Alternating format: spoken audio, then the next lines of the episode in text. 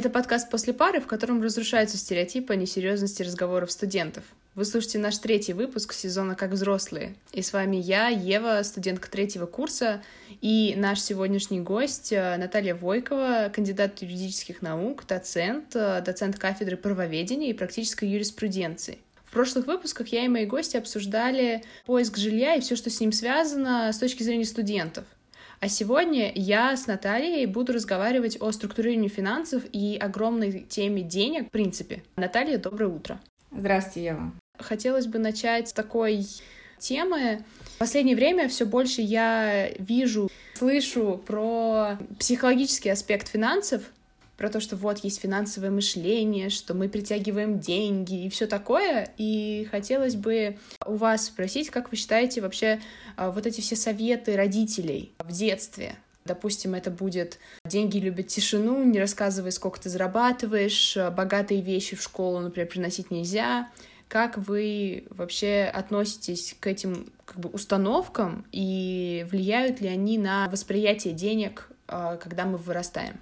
Спасибо за вопрос. Ну, а, для начала скажу, что дети, на самом деле, это ключевая аудитория и старт, отправная точка для а, развития грамотного финансового общества. В России, к сожалению, вопросы о деньгах, и когда их задают дети, они считаются вроде как неприличными. И родители часто пытаются уберечь детей от таких взрослых вопросов и обсуждений. Поэтому ребенок, вырастая, не совсем отдает себе отчет, что же такое деньги и что это за инструмент. В России финансовой грамотности всегда относились очень пренебрежительно. Конечно, на это есть причины, это не просто так. В первую очередь, конечно, десятки лет режима, который был, при котором не было собственности, не было бизнеса. Естественно, в результате этого у нескольких поколений, не у одного, у нескольких возникли сложности в части распоряжения финансами.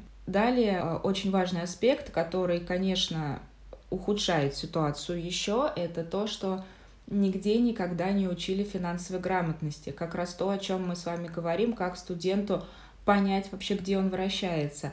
А сейчас только начинают создаваться различные курсы повышения квалификации, специальные программы. Какие-то появляются в школах, какие-то появляются в вузах, как доп. опция, так назовем. Недавно только Министерство финансов разработало проект по содействию повышению финансовой грамотности. То есть сейчас мы можем говорить о том, что это государственная политика, раз этим занялись государственные органы. Дело в том, что детей а, необходимо обучать финансовой грамотности с детства.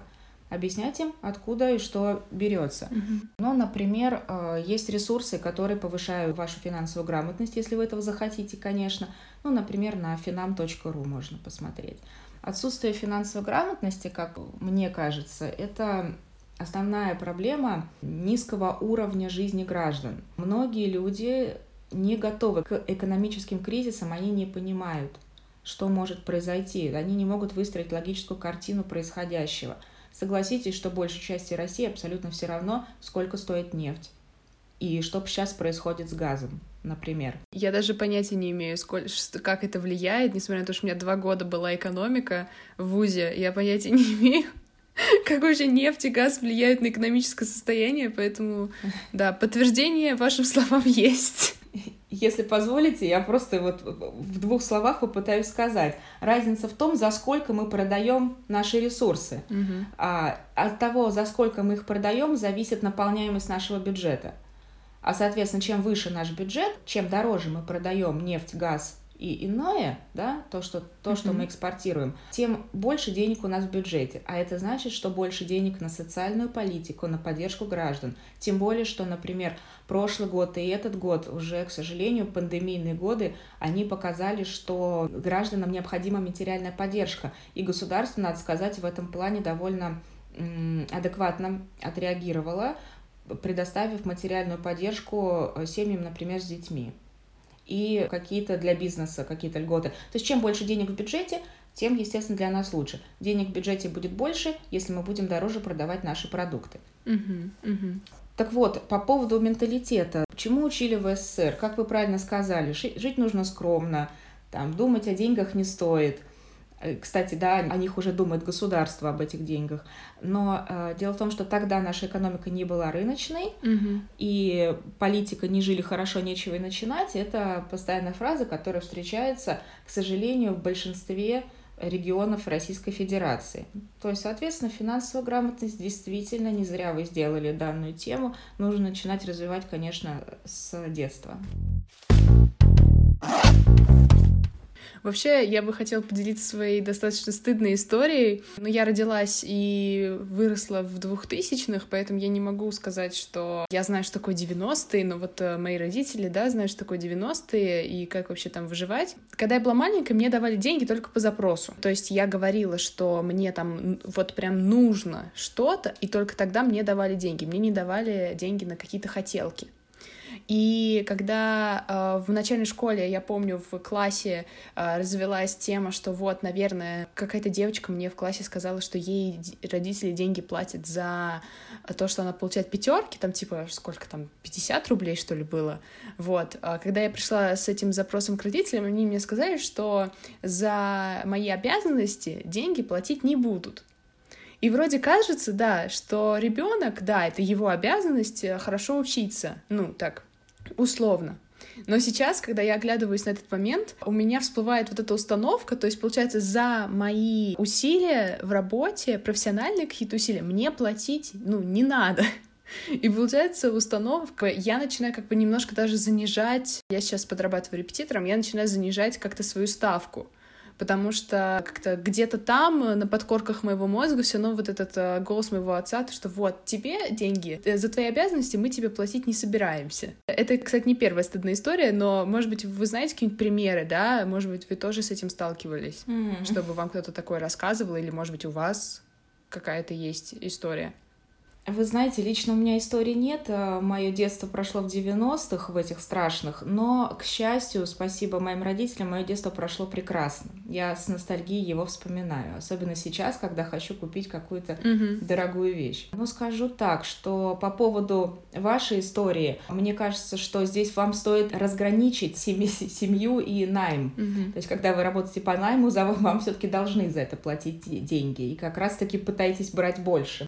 Плохо помню, но э, знаю, что да, были действительно такие прецеденты среди моих знакомых, когда платили деньги за какие-то обязанности по дому. К слову, вспоминается история, когда мой товарищ, э, пожалуй, мой ровесник, когда-то в детстве жил в приемной американской семье по обмену школьников.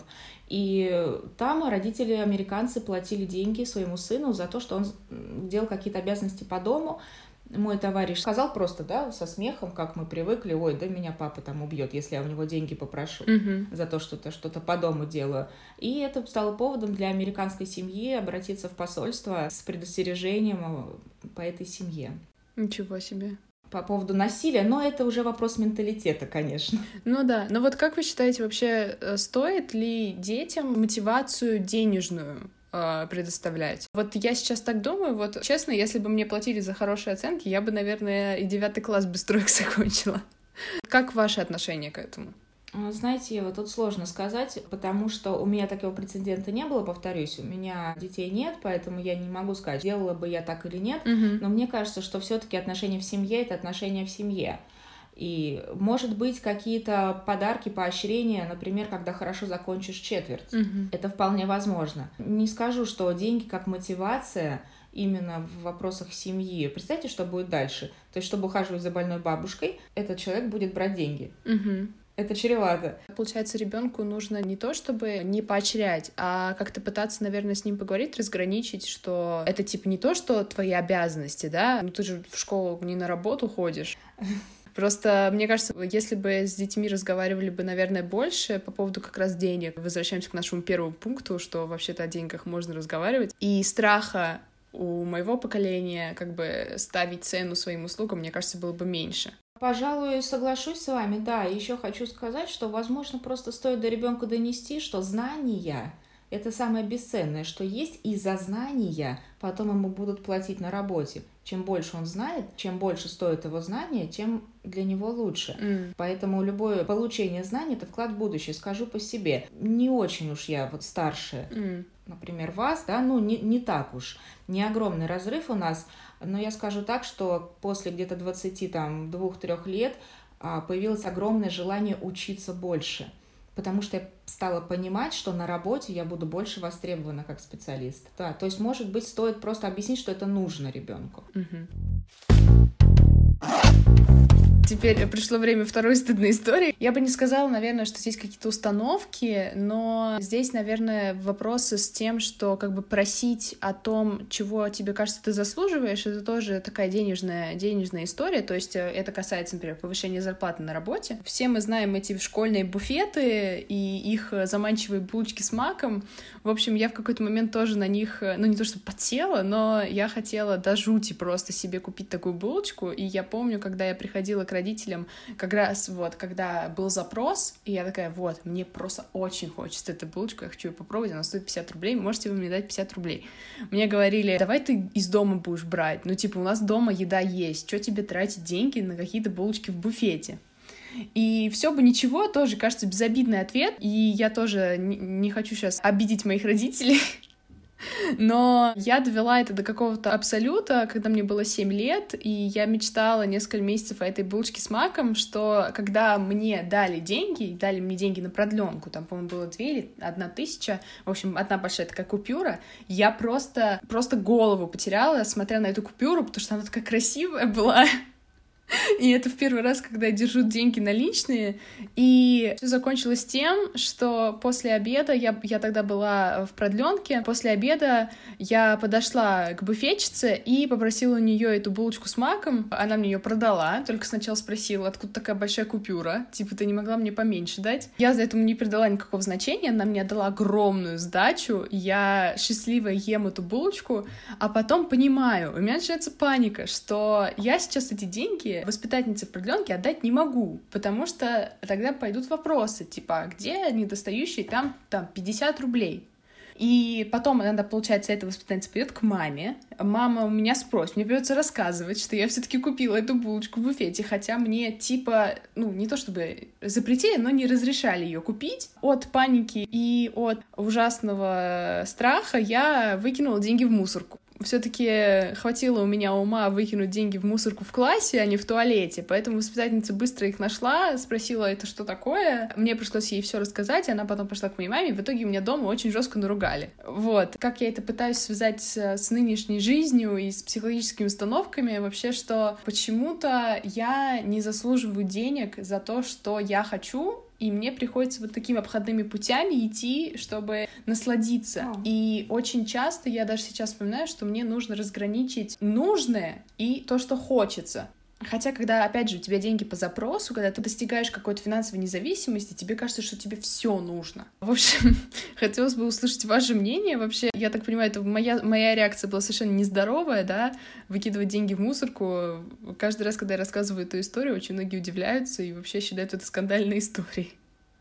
Ну да, действительно, история необычная. Если бы вы знали на тот момент, а, что из себя представляют деньги, да, и что, в принципе, потеря 50 рублей ничто по сравнению потери 950, да, наверное, вы бы так не сделали, да, просто честно пошли и рассказали. Но из-за того, что булочка была очень вожделенная, вы уже боялись, что она приведет к каким-то uh-huh. неправильным последствиям. Как раз явный пример того, что все-таки с детства, причем лет с 4-5 уже э, советуют специалисты.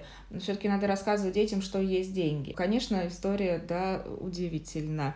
Это правда. Какие-то э, наши, например, э, старшие родственники любят, умеют инвестировать. Кто-то тратит деньги на удовольствие, угу. кто-то хочет жить посредством, экономить на абсолютно любых товарах.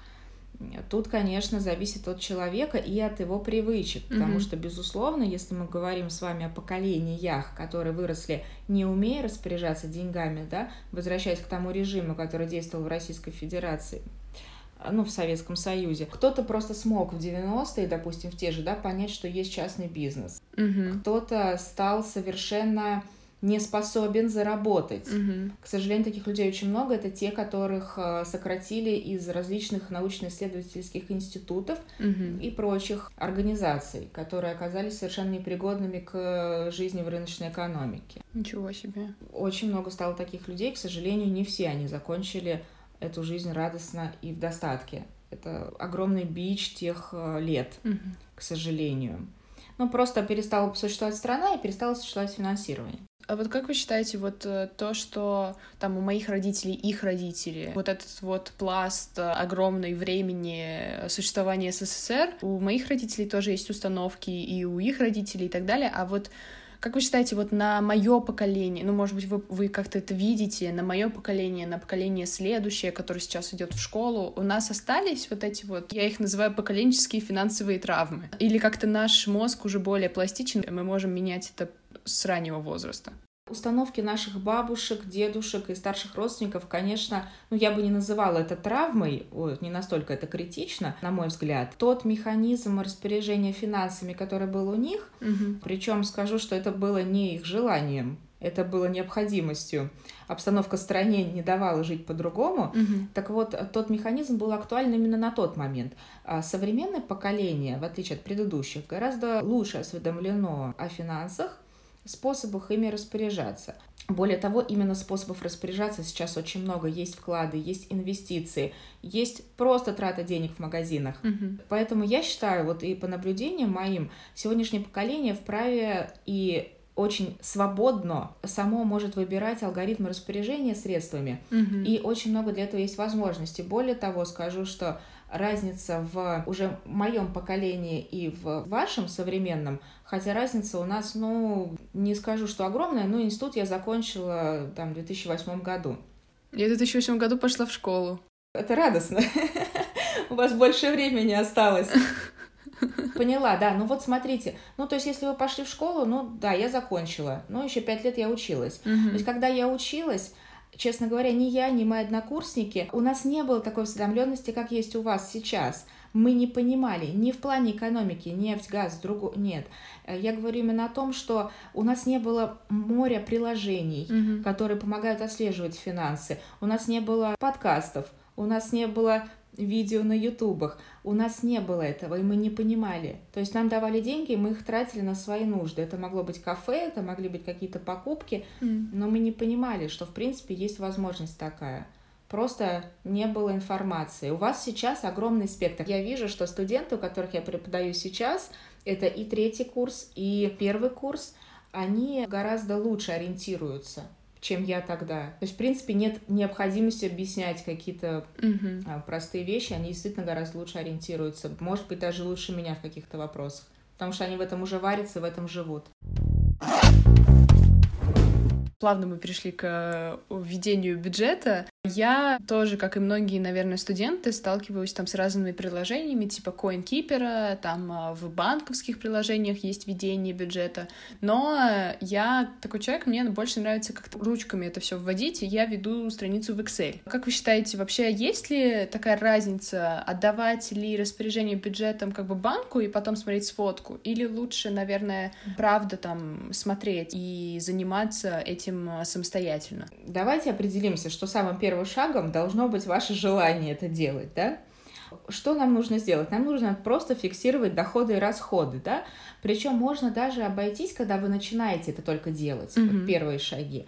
Можно обойтись без классификации, которую нам предлагают банковские приложения, например. И без планирования пока что. То есть просто вы начните классифицировать хотя бы доходы, расходы, на следующем этапе там анализировать, верхом профессионализма будет уже планирование. По поводу страницы в Excel. Мне лично, да, удобнее ручками. Причем бывает, что удобнее совсем по старинке. Мгм. Как, наверное, для старшего поколения, тетрадь в клеточку, расходы и доходы, источники и суммы, соответственно, и перечень.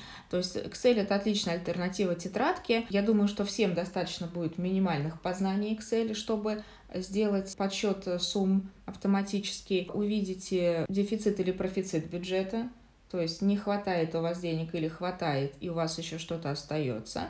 Причем, что не обязательно тратить сразу. Excel, в принципе, для этого будет достаточно. Вы можете, например, сравнить результаты разных месяцев. Скорее всего, что в каком-нибудь декабре ближе к Новому году, мы тратим больше. Мгм. Это может быть подарки, кафе, встречи с друзьями, например. Потом конец сессии тоже могут быть какие-то лишние траты, например. Главное посчитать, если вы в золотом правиле бюджета, это когда расходы равны доходам, или все-таки вам чего-то не хватает. По поводу приложений, как вам удобно, коинкиперы, мани-трекеры, все, что есть, все, что вам удобно. Мне лично тоже неудобно, потому что это не живое. Я хочу сама считать. Еще желательно лучше наличные. Кстати, наличные тоже очень важно иметь в виду. Мгм. Потому что сейчас, в период да, наших банковских приложений, когда все деньги на карте, про наличные мы немного забываем. И когда мы их тратим, подсознательно мы не видим, что мы их потратили. И наличные. И очень часто люди не считают эти наличные, хотя они могут составлять довольно приличную сумму. Я когда получила первую свою банковскую карту, я поняла, что мне гораздо сложнее как-то копить именно в банковском приложении, потому что я этих денег не вижу, но зачем они у меня есть цифрами, да? Перенести деньги из копилки на свою карту гораздо легче, чем буквально сегодня, да, там мне пришла зарплата, я сразу отложила наличными в кошелек, и теперь я знаю, что я не буду ее трогать. А когда она у меня на банковском счету, то, ну, у меня же телефон всегда в руке, и я плачу телефоном, и то, что вот я так могу сделать, нет ценности э, деньгам, которые у меня на карте. А когда деньги в наличных, ценность их увеличивается. Интересно слышать, что и современное поколение тоже так думает. Я думала, это я осталась такая. Но на самом деле вы прекрасно помните, что у вас лежат наличные дома. И при необходимости вы их можете взять. Я начала пользоваться копилками, которые есть в банковских приложениях. Вот про них, кстати, я забываю. Копилки, которые нам предлагает банк. Там, например, 10% от покупок может уходить на отдельный счет, который вы назовете заначка, условно говоря. М. 10% от покупки покупили что-то на 2000 рублей, 200 рублей с вашего же счета улетело туда в заначку. Можно округлять сумму покупок. Если вы что-то купили за 90 рублей, то 10 рублей улетит вам на э, ту же самую заначку. Мгм. Мгм. Кстати, довольно эффективно, потому что для того, чтобы вам снять деньги, вы можете вывести деньги с заначки, с условной, да, но для этого вам надо пальчиком сделать несколько манипуляций. Не всегда на это есть время, и прежде чем сделать эти манипуляции, а не просто приложить там телефон или часы к платежному терминалу, вы подумаете, а действительно ли вам надо столько потратить? Мгм. Неплохая вещь помогает э, накопить какую-то сумму. То есть, да, наличные деньги дома и какие-то деньги, которые откладываются про запас с банковского счета. Кстати, еще можно открыть банковский вклад, там же в приложении, который будет иметь функции пополняемого вклада, но не снимаемого до достижения либо какой-то цели, либо какой-то суммы, либо какого-то, допустим, временного промежутка, периода.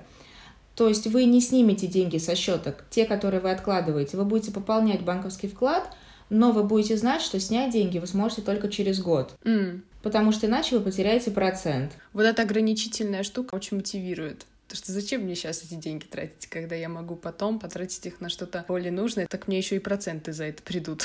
Конечно, небольшие, но проценты, если вам эти деньги сейчас не нужны, или вы можете позволить себе откладывать, кому как удобнее. Это может быть 1000 рублей в неделю, 500 рублей в неделю, это может быть 3000 в месяц и так далее. Насколько удобно. Если вы будете их откладывать и знать, что их нельзя снять, Мгм. вот это главное, понимать, что их нельзя снять, то вы их и не потратите. Если у вас будет свободный доступ, естественно, потратите. Также хорошо помогают да, деньги, которые, как вы говорите, лежат дома, Мгм. потому что прежде чем куда-то пойти, надо их еще взять. Да, да. Тоже сложно. И нужно их, допустим, положить и прийти в банк, стоять очередь, положить их в банкомат, подождать, пока не зачислится на банковский счет. Вот меня только это мотивирует их не трогать, потому что это еще минут 10, э, там, допустим, вот я еду, например, в ВУЗ, это еще мне минут 10 нужно потратить на поход в банк. И при этом вот такое предвкушение, когда ты, допустим, идешь покупать себе большую какую-то вещь, вот я сейчас, э, мне нужен компьютер, я коплю на компьютер, вот у меня сразу такое торжественное, да, что вот, вот эти все деньги, которые я накоплю, будут лежать у меня в кошельке, и я перед тем, как пойду его покупать, я положу деньги себе на карту. Вот у меня сразу такой праздник. Да. Да, не забудьте про кэшбэки и бонусы. Да, я пользуюсь Альфа-банком, у меня кэшбэк приходит рублями. Сейчас могла бы быть реклама Тинькоффа, но Мгм. пока ее еще нет. Вот, но мне, да, приходит рублями каждое, по-моему, десятое число, и там еще тоже график такой есть. В какой-то месяц мне пришло почти 700 рублей кэшбэка, и я даже, честно, не помню, на что я так сильно потратила денег. что мне пришло целых, типа, там, 700 рублей. Но вот у меня стабильно, типа, 300-400 рублей каждый месяц. Это, на самом деле, очень приятно, потому что такой, ага. Это очень приятно, эти деньги вы положите себе на телефон. Да. Например. Да. Или на какую-то подписку. Или социалку можно этим оплатить. Опять же. Мы говорили вот про ведение бюджета, про моменты, что должно быть на этой табличке в Excel, что должно быть там в тетрадках, в Коникипере и так далее. Как вообще понять, что можно повышать качество жизни? Ну, то есть вот анализ же какой-то нужно проводить, да? То есть, допустим, как у меня это выглядит, я понимаю, что я слишком много денег, ну, не то, что слишком много, да, но я потратила денег на походы в кафе в этом месяце больше, чем я бы хотела. Поэтому я, например, себе говорю, что надо вот эти деньги потратить в другие места. Вот это вот понимание, что я хочу повысить качество жизни, оно приходит с профицитом бюджета или с дефицитом? С дефицитом. С профицитом приходит понимание, что деньги есть, они лишние, условно, и тогда вы можете их куда-то инвестировать. Угу. Это здесь зависит от психологии. На самом деле, вот эта наука с финансами и с грамотностью очень связана с психологическими аспектами. Скажу про профицит. Возьмем двоих студентов, которые у одного образовался профицит и у другого. Mm. Так вот, первый пойдет и потратит на какие-то ненужные вещи, те, которые не были запланированы и которые не были так вожделенны, Угу. как пресловутая булочка с маком. Просто эти деньги, ну, они же лишние, значит, можно на что-то потратить. Угу. Другой студент отложит эти три тысячи. Он их отложит, а потом отложит еще три, еще три, уже за 10, за 9, там, за 12 сможет себе что-то купить более необходимое, чем тратить по мелочи на какие-то вещи. Говорить о том, что можно уже повышать качество жизни, надо понять, когда его можно повышать, я думаю. Угу. Еще раз скажу про психологию. Без этого никуда, к сожалению. И еще сила воли. Очень важно. Так вот, надо понимать, что во всем, к сожалению, особенно во взрослой жизни, нужна дисциплина. Угу. Я думаю, что вы прекрасно понимаете все остальные, что проще один раз сразу вылечить больной зуб, да, чем потом Угу. получить какие-то худшие последствия, да, лечить еще соседние или еще дороже, да. Потом а, необходимо правильно питаться не потому, что у вас фигура или еще что-то, Мгм. а потому что вредная пища ухудшит ваше здоровье. И дальше что? Дальше вы будете тратить деньги на восстановление этого здоровья. Угу. Потом что? А опять же, будете поправляться, придется покупать новую одежду. Да. Да, неожиданные траты. Потом смотрите, необходим порядок в быту. Не потому, что бабушка ходит, ругается или мама, а потому что беспорядок сам по себе снижает концентрацию. Угу. И на самом деле, если уж говорить о- о том, что может к чему это может привести, теоретически это может э, привести к меньшему заработку. Угу. Концентрация снижена, какой-то беспорядок может вызывать негативные эмоции, и, соответственно, мы можем даже меньше зарабатывать. Угу. Повышать качество жизни на самом деле нужно постоянно и ставить себе такую цель. Потому что раз мы всегда хотим лучшего для себя, да, нам хочется покупать более качественные вещи, нам хочется иметь более качественную технику. Угу. Надо чем-то пренебречь, какими-то покупками недорогими, по сути, ненужными, для того, чтобы потом вы могли себе купить, допустим, более мощный компьютер. Или чтобы купить зарядное устройство для этого компьютера, да, там, М. не за полторы тысячи рублей, да, который будет подделкой, а там за шесть. И вы понимаете, что вы можете себе это позволить, и потом это приведет к вашему комфорту. Самый рай, самое классное, когда вас настолько окружает комфорт, что вы не замечаете, что что-то не Мгм. так. Когда у вас не виснет интернет, когда у вас заряжается устройство, да, например, с родной зарядкой. Это дает вам возможность заняться другими вещами более важными. То есть надо обеспечить комфорт и качество жизни для себя сейчас, чтобы, грубо говоря, инвестировать. Согласитесь со мной, что если у вас не работает зарядка, что если у вас э, постоянно виснет компьютер, да, вы просто не можете обновить там ОС, не хотите там платить, да, или, допустим, если вы каждую зиму покупаете себе новую обувь, потому что старая непригодна, не потому что она не модная, об этом мы не говорим, потому что старая непригодна. Наверное, надо обеспечить себе возможность потратить на обеспечение себе комфорта, чтобы потом спокойно заниматься своими делами и зарабатывать. М. Поэтому психология все-таки важная вещь. То есть тут, получается, включается такая пирамида потребностей. Ну, как я это примерно понимаю, что сначала нужно, получается, покрыть базовые потребности, Да, а потом уже, получается, двигаться. И таким образом получается повышение качества жизни, так?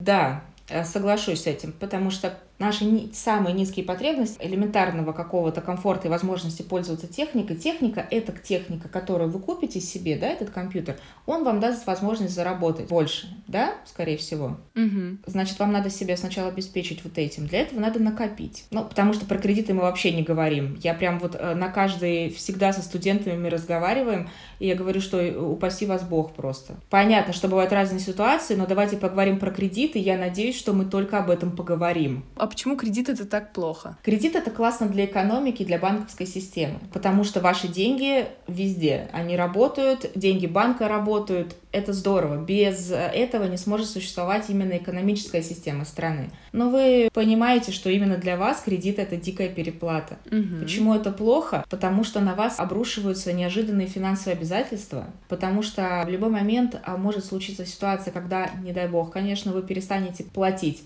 по кредиту в силу каких-то жизненных обстоятельств. На самом деле это за собой ведет еще тему насчет официальной работы, но это другая тема. Угу. Почему кредит хуже? Если вы перестаете платить, не дай бог, да, повторюсь, за какие-то небольшие кредиты, есть вероятность, что если вдруг вам понадобятся деньги неожиданно, опять же, не хочу говорить о плохом, но очень часто бывает какое-то лечение, да, медицина, то банки вам могут отказать просто потому, что у вас какие-то просрочки, которые вы, не подумав, а, допустили. А кредит это настолько крайняя мера, на мой взгляд. И сознание наших людей, к сожалению, большей части России, что в кредит жить это нормально, это установка, которая пришла из э, Соединенных Штатов, угу. Угу. но разница в ставках по кредиту, в размере кредита. Поэтому сюда я бы сказала, что в России менее применима возможность кредита. Не желаю никому, но скажу, что если придется, то надо, конечно, всячески к этому подготовиться и понимать, что есть возможность выплачивать. То есть тогда получается, что кредиты, они же тоже как-то психологически тоже влияют на наше восприятие денег. С кредитами появляется такое ощущение, что деньги нужно постоянно отдавать. Чувство собственности, как я это сейчас воспринимаю, чувство собственности, оно тоже пропадает. Потому что это не мои деньги, это деньги банка, получается. Причем это не только деньги банка, но еще и где-нибудь 20% годовых. Это еще и ваши деньги. Вы же, если берете там ипотеку, например, там, ну, условные 15 миллионов на 20 лет, mm. так вы через 20 лет отдадите 30. Это надо понимать очень хорошо. Специалисты советуют брать кредит так, чтобы тратить на него не больше 30% от э, вашего заработка или дохода в месяц. Mm-hmm, mm-hmm. Потому что 30% это вроде бы та сумма, которая не должна ухудшить качество жизни. Ah. Но обстоятельства бывают разные, безусловно. Если вы берете кредит, то вы должны понимать, что вам, да, это отдавать. То есть бывают ситуации, повторюсь, экстренные. Если терпит, условно, да, год, там полтора подкопить на новый компьютер, вот если терпит, mm. то лучше все-таки накопить. Представьте себе, что вы отдаете кредит. Откладывайте те же самые 30%. Вот вас заставили, вы не можете по-другому. Mm-hmm. Вы должны отдать деньги банку. Повторюсь, опять же, психология, к сожалению, она преследует в этом разговоре нас постоянно. Когда вы отдаете, допустим, да даже треть своего заработка да, месячного в банк, к сожалению, в голове может появиться установка, что ваш труд ничего не стоит. Mm-hmm. Потому что фактически вы не видите этих денег, вы работаете только на кредит, как это формулируется формулировка такая вот есть у людей. Угу. Работаю на кредит. И, соответственно, вы будете понимать, что вы в месяц зарабатываете там, не знаю, не 50 тысяч рублей, а 33, например. И ваше желание работать, оно может, к сожалению, пропадать. Вообще, я тоже еще слышу, что кредиты очень ассоциируются с мышлением бедняка. А есть же еще и мышление богатого, но, как я это понимаю, мышление бедняка — это вот как раз вот про это, что ценность э, денег, она или слишком преувеличена, или слишком она занижена, вот, и кредит как бы способствует этому, потому что тогда люди не могут распоряжаться своими деньгами, как они хотят, они то работают на кредит, то постоянно находятся, например, в долгах. А мышление богатого — это правильное распоряжение деньгами, там финансовая грамотность, инвестиции и все такое. Вообще у вот этих вот психологических терминов есть какое-то экономическое обоснование? И вообще верите ли вы вот в эти мышления? Ой, честно говоря, мне кажется, что можно перестроиться. Давайте так скажем, что у богатого человека, скорее всего, будет позитивное мышление. И гражданин понимает, человек понимает, что он может увеличить свой капитал. Угу. А бедняк, он упустит свою возможность потому что ему покажется, что у него не получается. Вот смотрите, богатые люди, успешные люди, они позитивно настроены, верят в себя, в свой успех. Это правда. Это какие-то немножко похожи на какие-то штатовские психологические приемчики. Угу. Но если покопаться, на самом деле так и есть. Богатый человек построит планы и добьется своей цели. И, кстати, он принимает ответственность за все принятые решения. То есть это мои деньги, я их э, инвестировала. Если я их потеряла, это только мое решение. Я не буду винить в этом правительство. это правда, не буду. Условное правительство может быть все что угодно. Можно винить расположение планет. Э, наверное, если посмотреть на бедного человека, на небогатого человека, наверное, мы увидим в его голове какие-то постулаты, что жизнь очень сложная, mm. она полна трудностей, лишений, страданий. Успешные люди, они предпочитают взаимовыгодное сотрудничество. Но на самом деле, что говорить, они ищут обоюдную выгоду. Они общаются в определенном э, кругу с определенными людьми. Угу. Это правда. Так, мы не говорим о том, что они невежливые, что они плохо относятся к менее успешным людям, но вращаются они все-таки в своем кругу. К сожалению, так это работает, и у них обоюдная выгода получается. Они, например, без проблем могут разорвать какие-то изжившие себя отношения, потому что они знают, что брак например, да, что развод приведет к новым каким-то шагам в жизни. А они обеспеченные люди, склонны скорее к негативизму, имеют заниженную самооценку, угу. имеют какие-то комплексы. Они понимают, что они ничего не стоят. Как для работодателя, я имею в виду. Они понимают, что они, да, то есть неуспешны, что у них не получится. Наверное, это все идет из детства. Угу. Обратимся еще к Фрейду, да. Вы сейчас, вот в современном поколении, вы должны понять, что есть возможность иметь накопление даже при скромном доходе. Богатство к человеку, если не по наследству, то приходит через накопление и через инвестиции. Может быть очень тяжело откладывать, угу. ставить какие-то цели, особенно в условиях кризиса, пандемии, там вот то, что сейчас происходит. Не надо э, критиковать правительство, не надо всех обвинять в своих неудачах, надо просто работать. Угу. Вот чем больше мы работаем, тем мы успешнее, тем мы богаче. И по поводу экономического обоснования, мне кажется, что обоснование скорее психологическое, причем оно сформировано целыми поколениями. Угу, угу. Знаете, вот это вот «не жили богато, нечего начинать», я об этом говорила в начале нашего разговора, это как раз вот эти установки, которые закладываются в семье. Вы же понимаете прекрасно, что, к сожалению, не сделав накоплений, придется жить на одну пенсию. Угу. Вы сейчас смотрите на стариков и думаете, господи, вот надо им помочь. Надеюсь, им дети помогают, да? Угу. Пройдет, в принципе, там несколько десятков лет, и мы встанем на место этих стариков. Поэтому сейчас нужно иметь какие-то накопления на старость, в принципе. Но менталитет малоимущего человека, вряд ли его можно как-то раз быстро изменить. Скорее всего, угу. это работа, большая работа над собой. Знаете, когда бывает очень много примеров, когда из бедных-бедных семей выходят очень богатые, успешные люди. Это огромная работа над собой. Опять же, та же самая психология, к сожалению. Или к счастью. Вот в вашем ответе было очень много про то, что богатые люди — это обычно как успешные люди. Бывают же люди, которые считают себя успешными, не имея много денег. Правильно ли мы, получается, ассоциируем успех вместе с богатством?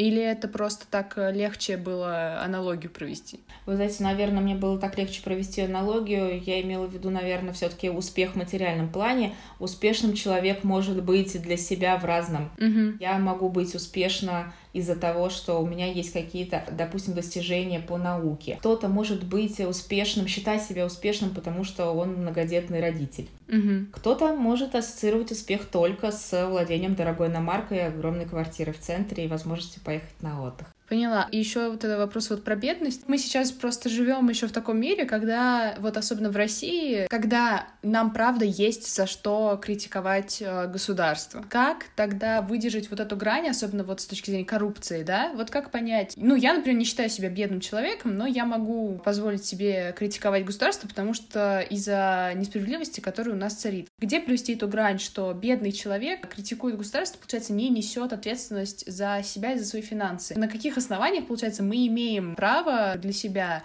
критиковать власть имущих, которым мы, получается, даем тоже деньги.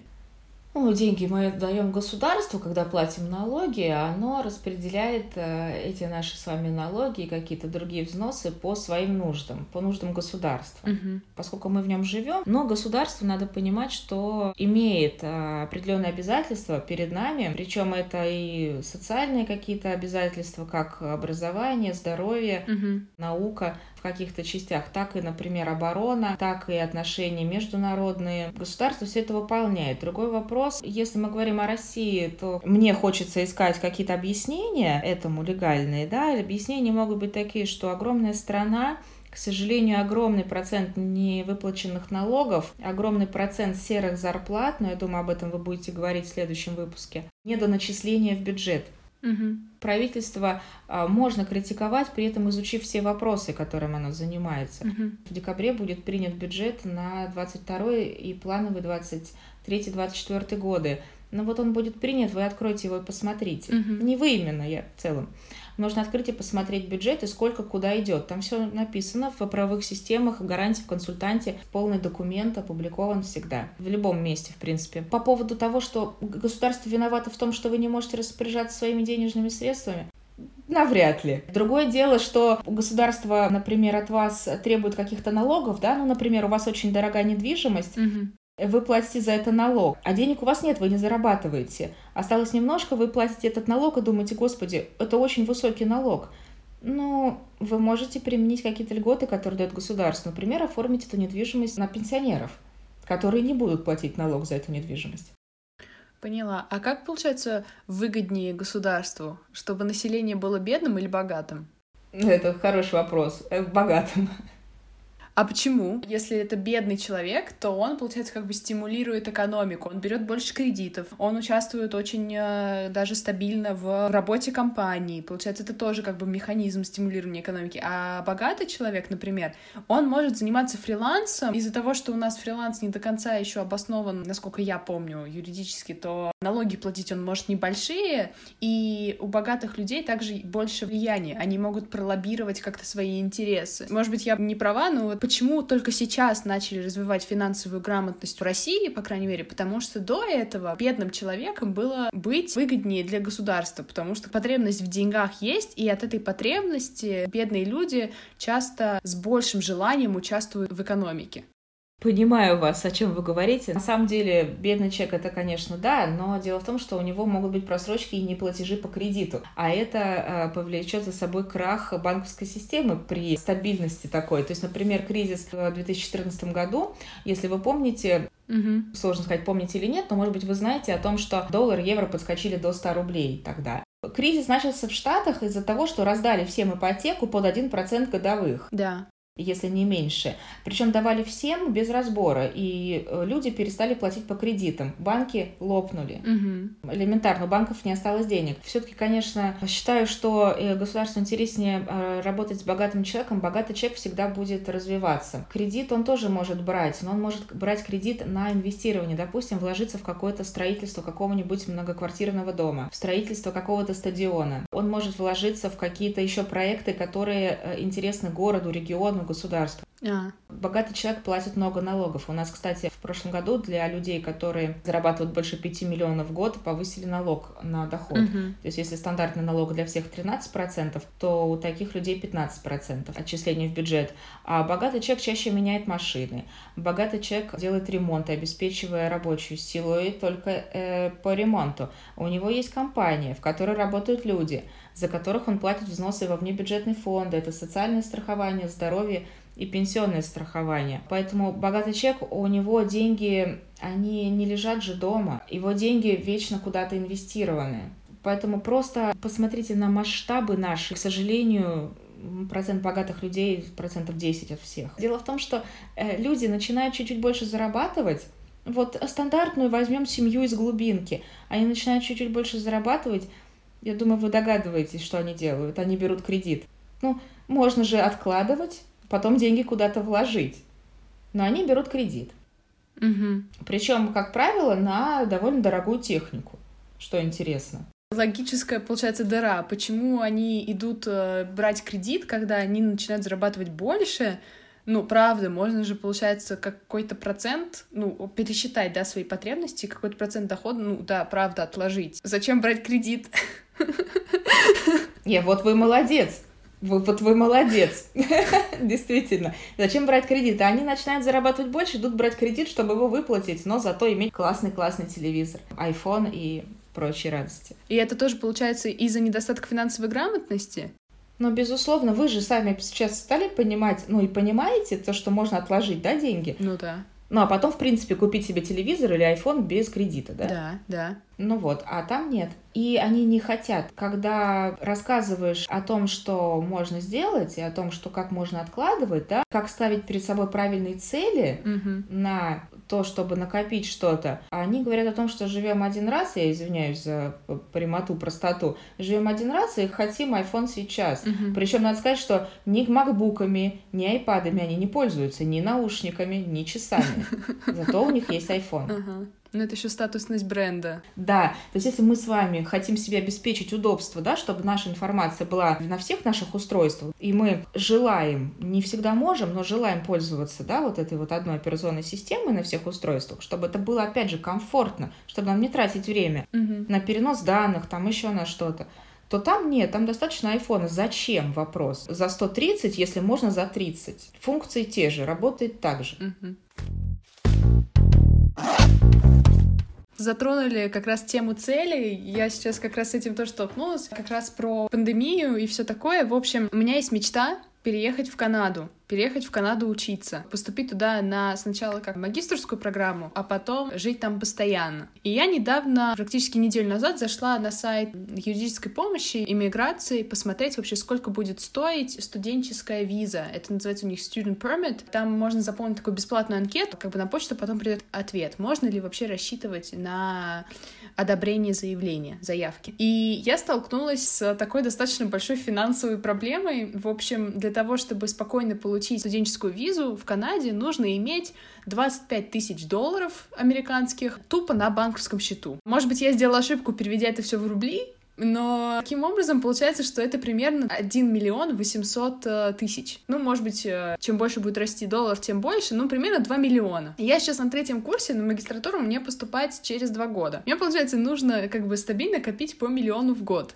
чтобы переехать. Честно, я до сих пор не могу понять, что э, я в состоянии иметь 2 миллиона рублей просто так на своем счету. С моей зарплатой не отец алименты платит, и я как бы подрабатываю, у меня зарплата получается примерно 50 тысяч в месяц. Может быть, у вас есть какие-то советы? Потому что я уверена, я не первая студентка, у которой вот такая огромная финансовая цель. Вообще, может быть, у вас какие-то советы есть? Или, может быть, там копить надо больше? Или работать надо больше? Что делать-то? Вы знаете, я бы не советовала сейчас больше работать просто из-за того, что вы учитесь. Не надо менять сейчас работу на учебу, потому что учеба это важно, как ни крути. Подрабатывать, да. Давайте так, если у вас доход где-то 50 тысяч в месяц, давайте умножим это на 12 и поймем, что у вас доход 600 в год. Соответственно, миллион в год-то вы не накопите, если заниматься откладыванием. Угу. Ну, на самом деле, да, если говорить э, в целом, то, конечно, нужно начать с ревизии доходов и расходов.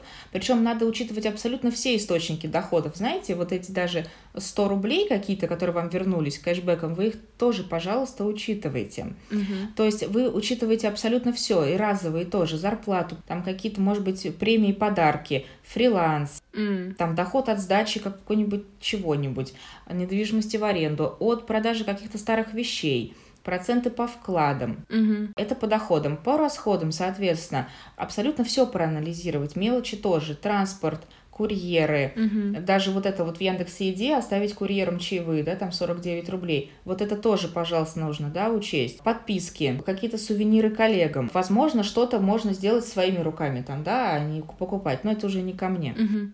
Соответственно, банковские приложения, про которые мы уже говорили, раскладывают ваши расходы по категориям. Наличные обязательно учитывать. Деньги тоже в расходах и в доходах, да. Вам надо, поскольку у вас была экономика два года, Угу. вам надо понять структуру денежных потоков, которые есть, и контролировать свой бюджет именно сегодня, вот именно сейчас. А оставшиеся деньги можно отложить на будущее. Угу. Но здесь нужно ставить ясные финансовые цели. У вас она, слава богу, есть. И вы понимаете, к какому году вам это нужно сделать, да? Угу. Разница в постановке финансовых целей на самом деле очень велика, потому что, с одной стороны, мы можем говорить так, я хочу купить машину, а с другой стороны, мы можем говорить о том, что я хочу купить машину за 2 миллиона рублей не позже там 2025 года. И вот как раз-таки второй вариант, он будет правильным. Угу. Есть методика SMART, называется. Это аббревиатура по латинице. Очень интересная штука как раз про выставление правильных целей. Не наша придумка, естественно, но довольно понятно. Именно про цели очень рекомендую угу. посмотреть, ознакомиться, если не знаете. Потом, смотрите, нужна обязательно подушка безопасности. Если вдруг у вас будут какие-то непредвиденные расходы, их нужно покрыть. Угу. Причем это не непредвиденные расходы, которые вроде не нужны, а, ну, условно, потеря работы в связи, например, с какой-нибудь травмой но все может быть. Поэтому лучше, особенно сейчас, угу. в наш опасный период по здоровью, лучше все-таки иметь какое-то что-то, чтобы можно было себя обеспечить на некоторое время. Потом смотрите, укрепляйте свою финансовую безопасность. Надо обязательно оградить свои финансы от посягательств мошенников, злоумышленников. Это кибербезопасность. А, да, то есть, не дай бог, вы будете копить, копить, копить, а тут кто-то вторгнется в ваш личный кабинет, и ваши деньги пропадут. Угу. Ну, просто надо себя обезопасить. Это постоянная смена паролей, хотя бы там раз, два, три месяца на мобильных приложениях, в личных кабинетах. Не надо поддаваться звонкам, которые э, идут из якобы банков, да, вы это прекрасно все понимаете. Не надо тыкать в телефоне на всплывающие окна из знакомых вам приложений потому что э, вы визуально определите, что это приложение Альфа-банка, и оно, именно оно, просит вас ввести данные вашей карты. Пожалуйста, обращайте внимание на имя домена, с которого приходят такие всякие вещи. Но это э, что касается финансовой безопасности. Пожалуйста, не воспринимайте финансовый план ваш, который вы сформируете, да, как отказ от привычного образа жизни. То есть не надо не доедать не надо плохо там одеваться, да, или отказывать себе, не дай бог, в лечении. Вот поверьте, сейчас 20 гораздо проще что-то вылечить или поддерживать себя в состоянии там здорового тела, чем, чем потом, вот честно. Ну что, автоматизировать, соответственно, какие-то траты, если вам так удобно Excel или приложение там. Угу. И вы должны обязательно понимать, что планы можно корректировать. Это не конституция, это план, который вы можете отложить на какое-то время или дать старт именно сейчас. Поэтому, может быть, вам захочется сначала здесь повысить качество жизни, условно говоря, да, а через там не два года, а три переехать или учиться. То есть это все можно менять, не надо это делать какой-то иконой, на которую надо молиться и только ей исследовать. Всегда надо двигаться. Как-то так. А как насчет откладывания в иностранной валюте? Как вы вообще к этому относитесь? Потому что вот я сейчас так подумала, так как я собираюсь копить, ну, не просто в рублях, да, мне еще надо как-то эти, эти деньги, чтобы они еще в долларах спокойно конвертировались, у меня была сумма нужная.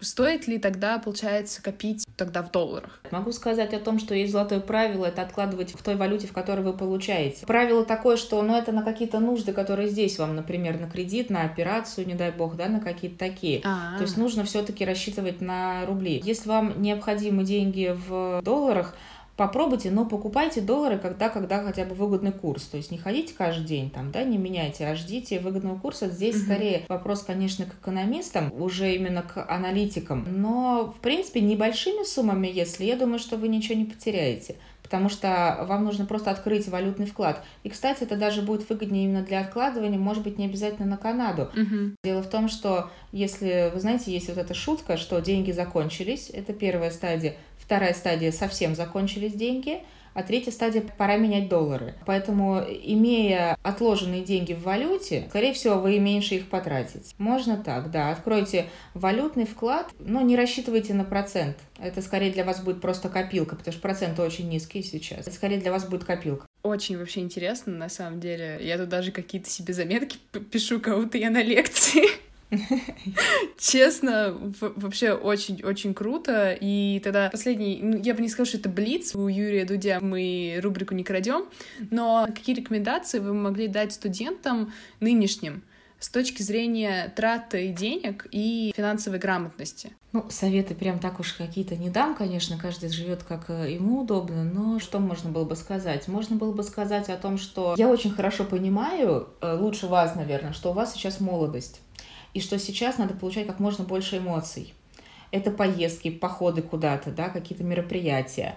Можете не спать ночами, это скоро закончится. Можете делать, в общем-то, в принципе, все, что хотите, у вас сейчас есть время. А время и здоровье, и силы, реально, это важно. С другой стороны, да, то есть, по идее, нужно этим всем заниматься, соответственно, нужны все-таки на это какие-то накопления, да, или нужны какие-то финансы для этого. Угу. С другой стороны, именно сейчас вы в своей голове и в самодисциплине э, заложите основы, которые помогут вам потом. Это будет семейная жизнь угу. с необходимыми тратами, с постоянными какими-то ремонтами, постоянными нуждами.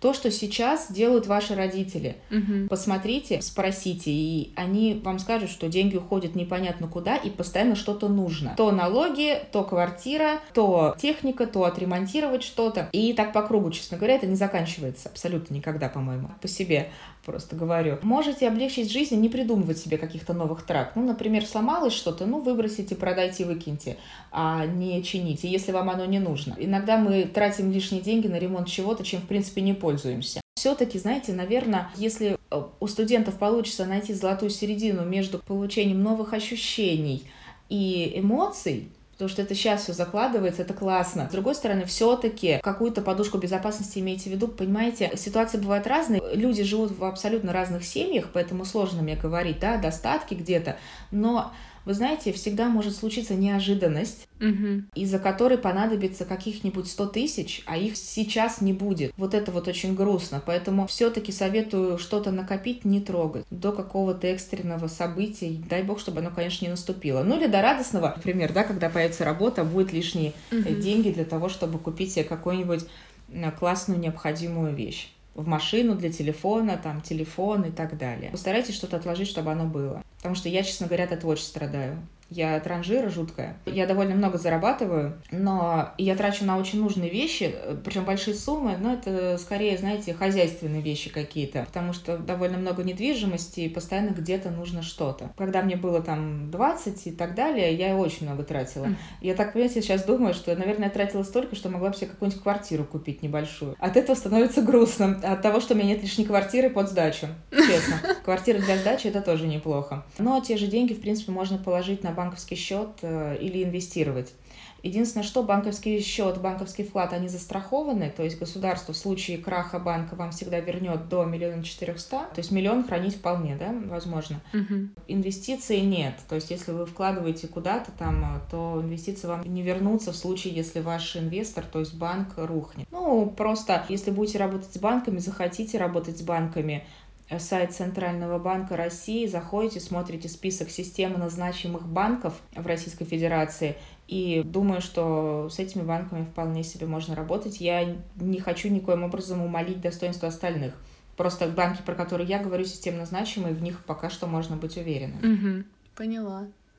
Ой, вообще Правда, вот если бы так говорили в школах на самом деле, если бы докабы, да, но все равно этого реально не хватает, мне кажется, большинству молодежи. Я надеюсь, что те, кто послушают наш сегодняшний выпуск, могут э, как-то понять, э, как именно структурировать финансы, психологически быть уверенным в том, что деньги — это хорошо, и что в деньгах есть даже больше каких-то положительных факторов, чем негативных, несмотря на то, что сейчас э, капитализм все менее популярен. Вот, но я рада, что если было полезно, я рада, что если что-то интересное, если что-то новое для себя откроете или уже вот. И я рада, что в довольно доступном а, формате все это прошло. Mm-hmm. Надеюсь, что будет интересно послушать. Да, спасибо вам большое за такой разговор. Я могу за себя говорить, я открыла достаточно много нового, даже несмотря на то, что я о многих вещах подозревала, вот, например, как откладывать, да, у меня даже какая-то дополнительная мотивация появилась больше проводить времени на сайтах банков, чтобы понять, что мне будет выгоднее и как мне вообще вести себя финансово, пока я даже